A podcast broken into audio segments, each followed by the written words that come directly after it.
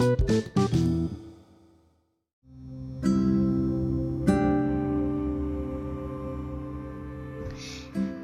Simpson Kinh nghiệm Hãy dành thời gian tổng kết lại quá khứ để có thể rút ra được những kinh nghiệm và đầu tư chúng cho tương lai.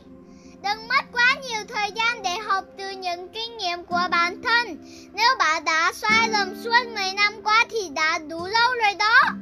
Cuộc sống không chỉ là thời gian dần trôi, cuộc sống là tập hợp những kinh nghiệm và sức mạnh của chúng.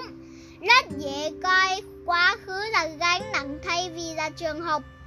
Rất dễ để nó lên áp thay vì để nó dạy dỗ. Hãy giống như một miếng bọt biển mỗi khi gặp một trải nghiệm mới. Nếu muốn thể hiện tốt trải nghiệm trước hết phải học thủ tốt nó đã.